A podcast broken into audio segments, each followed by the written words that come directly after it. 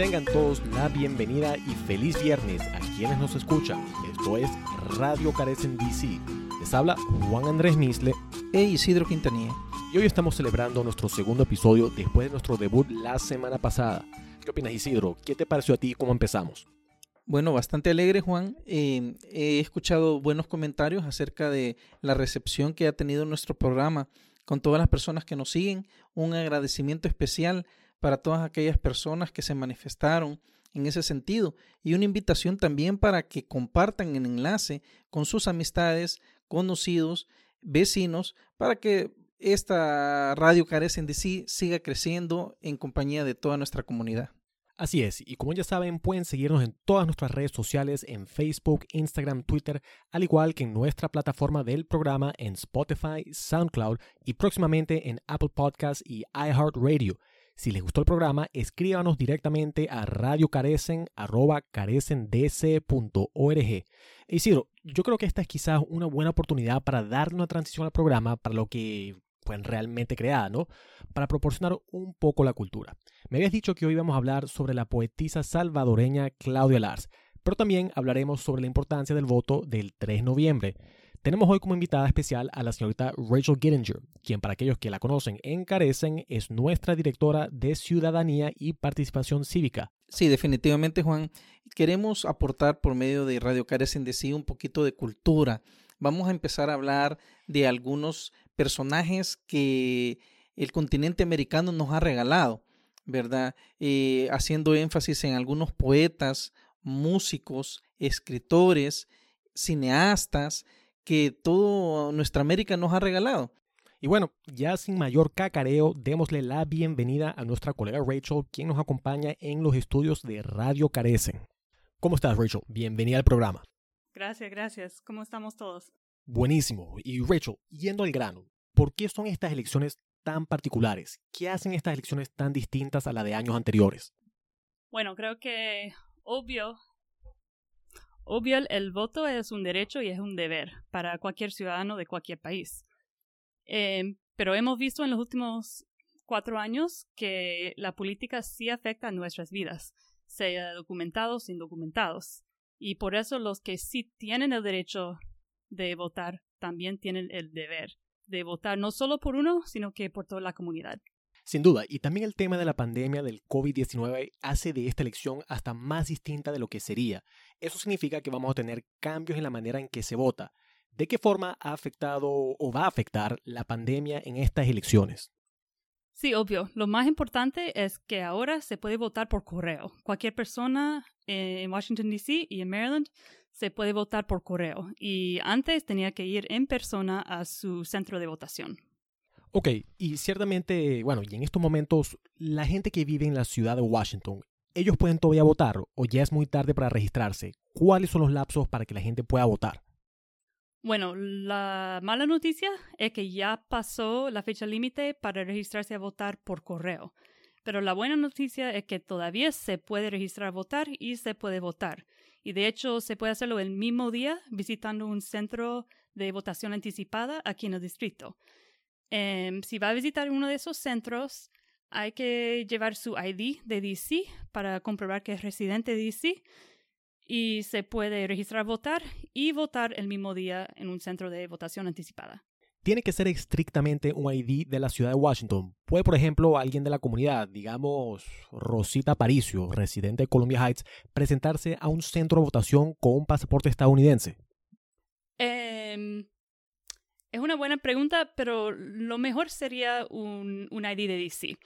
Si no tiene un ID de DC, se puede presentar con su pasaporte estadounidense y su seguro social. Pero lo importante es que requiere un número para comprobar que vive en DC. Eso sería su seguro social o el número que, que aparece en su ID de DC. Para la gente que está votando aquí en Washington, D.C., todo el mundo sabe que estaremos votando por el próximo presidente y vicepresidente o vicepresidenta de los Estados Unidos. ¿Por qué más se está votando en el caso de DC? ¿Qué más debería saber la comunidad sobre el tipo de elecciones locales que se están llevando a cabo en nuestra ciudad? Sí, bueno, importante recordar que obviamente presidente y vicepresidente es muy importante. También aunque DC no tiene representante votante en el Congreso, sí tiene representante. Tiene senador, tiene representante que no pueden votar, pero sí pueden, pueden hablar por los residentes de, DC. Es decir, no tienen voto en el Congreso, pero sí tienen un representante. Sí, sí. Tiene alguien que está representando a los residentes de DC, que está luchando para que DC se convierta en, un estado y que tiene el interés, el interés de, de, los residentes de DC. También van a votar para el gobierno local y eso sí es muy importante. Por ejemplo, va a haber em, opciones para votar por el Consejo de DC. El Consejo de DC es como el Congreso de los Estados Unidos, pero al nivel local. Ellos hacen las leyes de DC. Es muy importante que, que damos un voto informado para los que van a hacer las leyes de DC. Aquí en DC tenemos lo que se dice ANC. Su ANC es como su barrio muy cercano y se puede votar por alguien que va a representar a su barrio frente al gobierno de DC. Eso sería su, su representante ANC. Sí, y una distinción importante, Rachel, porque ciertamente en el caso de nuestra comunidad, que tal vez viven o trabajan en Maryland o Virginia, el esquema de ellos es distinto. Ellos sí tienen representación tanto en el Senado como en la Cámara de Representantes, y no es como es aquí en Washington. Pero como tú sabes y como yo sé, porque los dos tenemos clientes mutuos con quienes trabajamos, tenemos amigos de la comunidad que viven en otras ciudades, quizás en Hyattsville, en Alexandria, Falls Church, eh, etc. ¿Qué hay de los lapsos para votar en el caso de ellos? Antes del programa me andabas comentando que el periodo para registrarse a votar en Virginia ya se había agotado. ¿Qué información nos puedes dar para el voto en Maryland y Virginia? Sí, lastimosamente los de Virginia no tienen la opción de registrar a votar y votar el mismo día. Eso significa que si no han registrado para votar en Virginia, ya es demasiado tarde. Los que sí están registrados sí pueden votar. En Virginia es muy difícil votar por correo, pero se puede visitar cualquier centro de, votación. Los de Maryland sí todavía tienen la opción de registrarse a votar y votar el mismo día en un centro de, votación anticipada o el mismo día de las elecciones. Em, los centros de votación anticipada van a estar abiertos a partir del 26 de octubre hasta el 2 de noviembre y están abiertos desde las 7 de la mañana hasta las 8 de la noche. Como hablamos al comienzo del segmento, estas elecciones van a ser muy, pero muy particulares. Hay cosas que parecieran ser que el gobierno está intentando hacer, como poner trabas para que sea más difícil que la gente vote. ¿Qué cosas vamos a hacer aquí en Carecen para que la comunidad vote y esté informada y activa en las elecciones? Sí, ya acabamos de llamar a cada persona que se hizo ciudadano con Carecen en los últimos dos años para recordarles a inscribir a votar y a votar.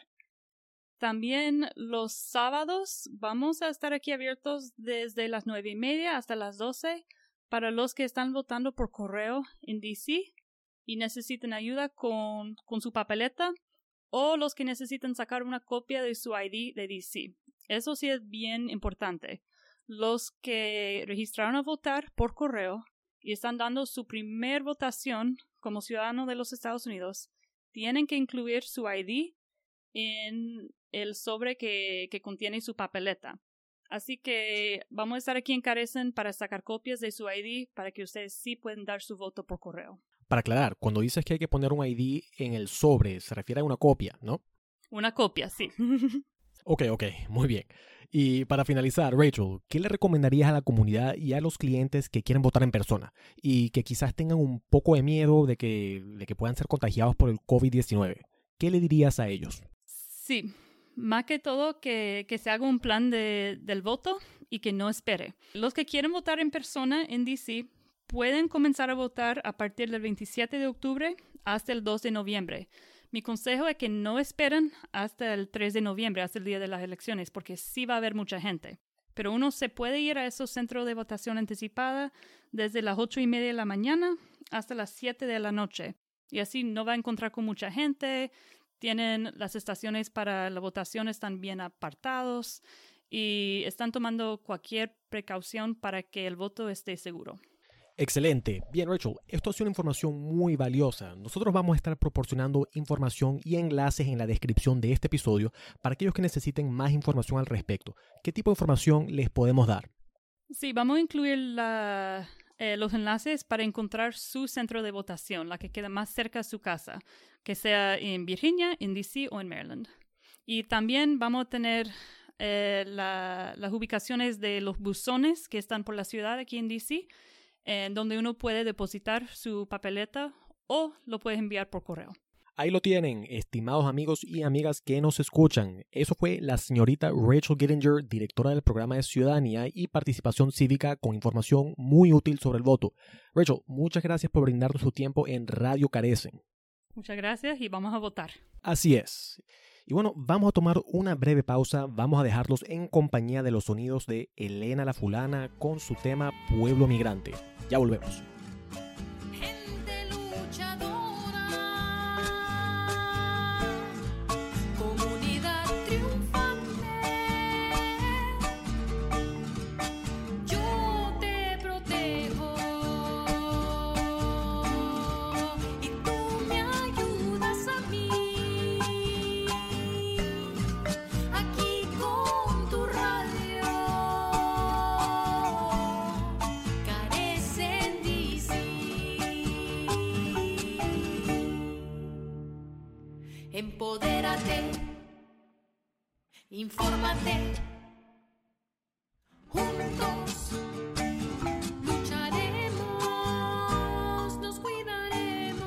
Eso fue nuestra amiga Elena La Fulana con su tema original Pueblo Migrante.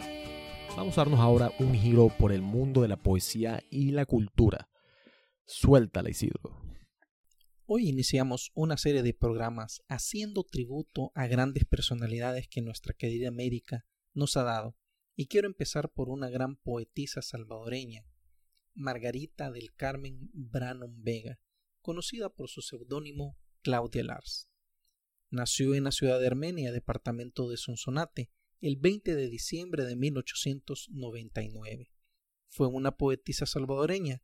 Su obra es considerada de un depurado lirismo y destaca por su dominio de la métrica. Sus padres fueron el ingeniero estadounidense de origen irlandés Peter Patrick Brannon y la salvadoreña Manuela Vega Celayandilla.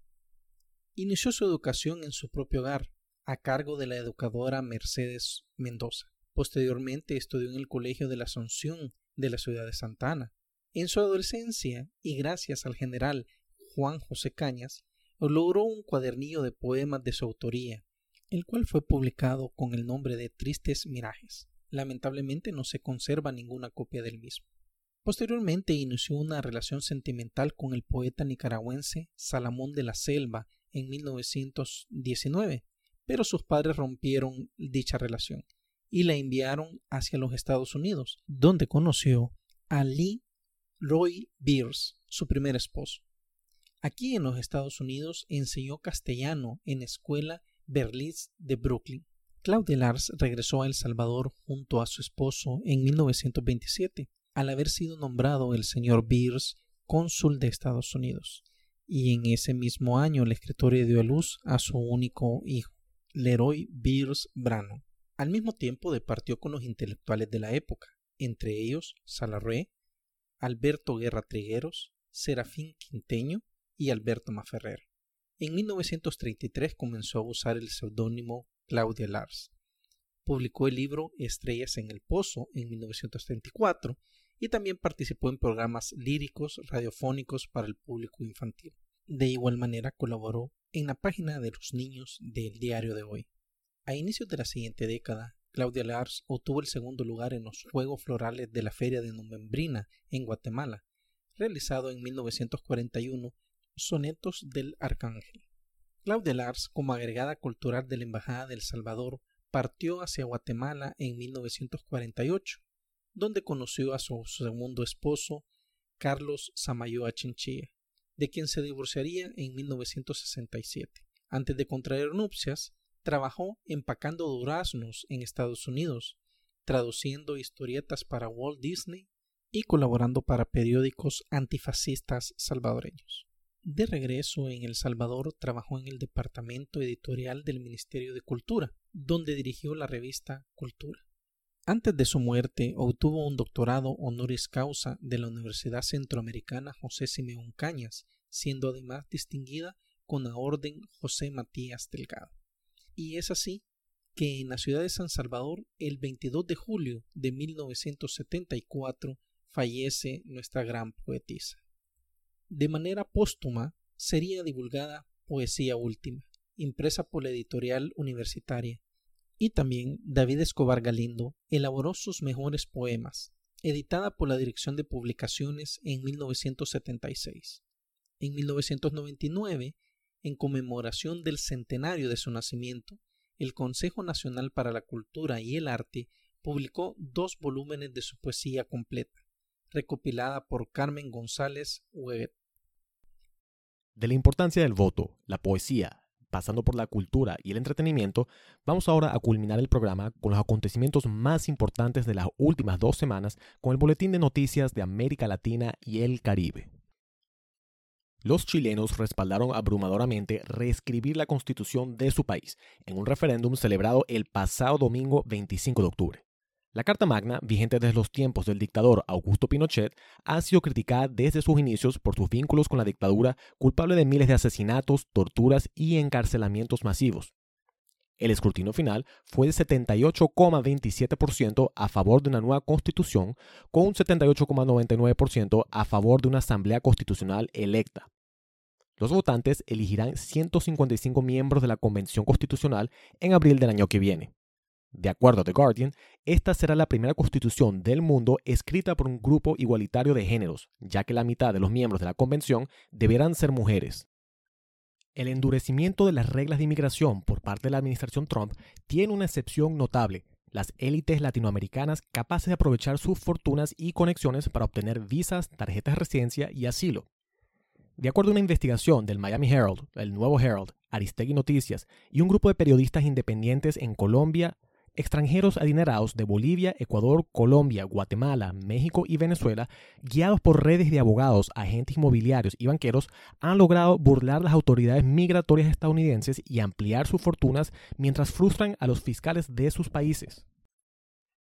El opositor boliviano Luis Arce del partido Movimiento al Socialismo, el MAS, ha ganado en primera vuelta las elecciones presidenciales en Bolivia con aproximadamente 55% de los votos, un claro rechazo al gobierno interino que reemplazó el ahora exiliado expresidente Evo Morales hace un año, reporta el New York Times. The Guardian reporta que el sensacional regreso de los socialistas al poder se debe a los fracasos del gobierno interino de Jenín Áñez, acusada de perseguir judicialmente a los simpatizantes y aliados de Evo Morales, y por la división de los contradictores del MAS.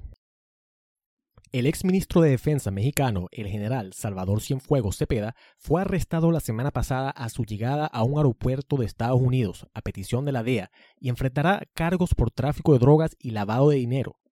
Cienfuegos es el primer funcionario militar de alto rango en ser detenido en los Estados Unidos en relación con la corrupción relacionada a las drogas en su país.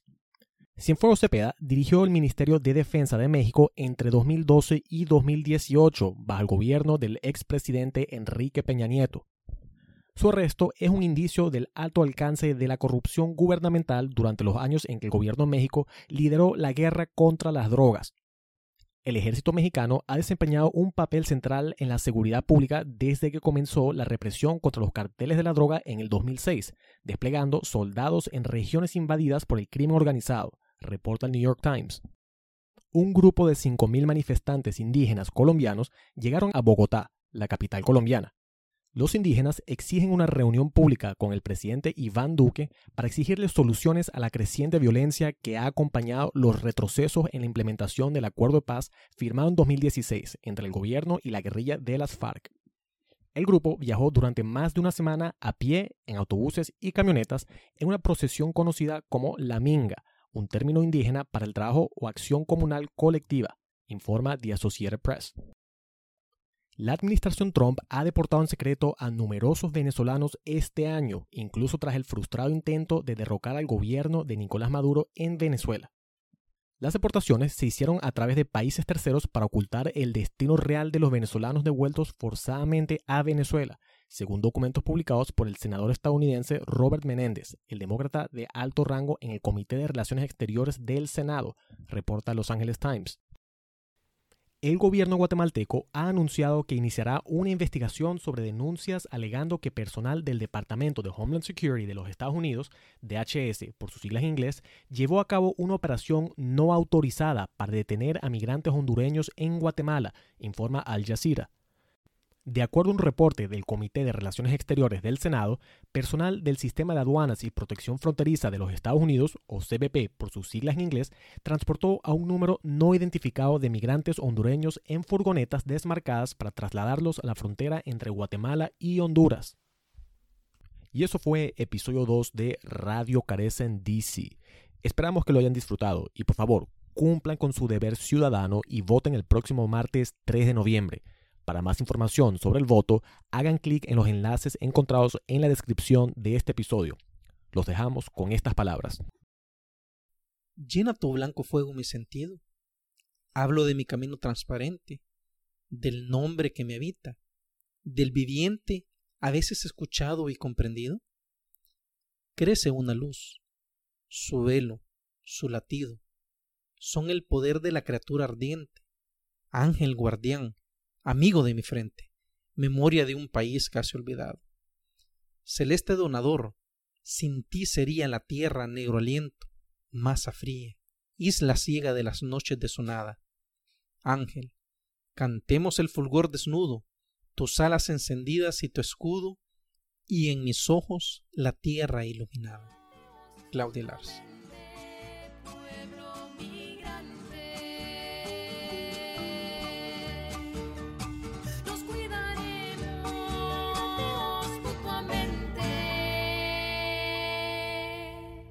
Pi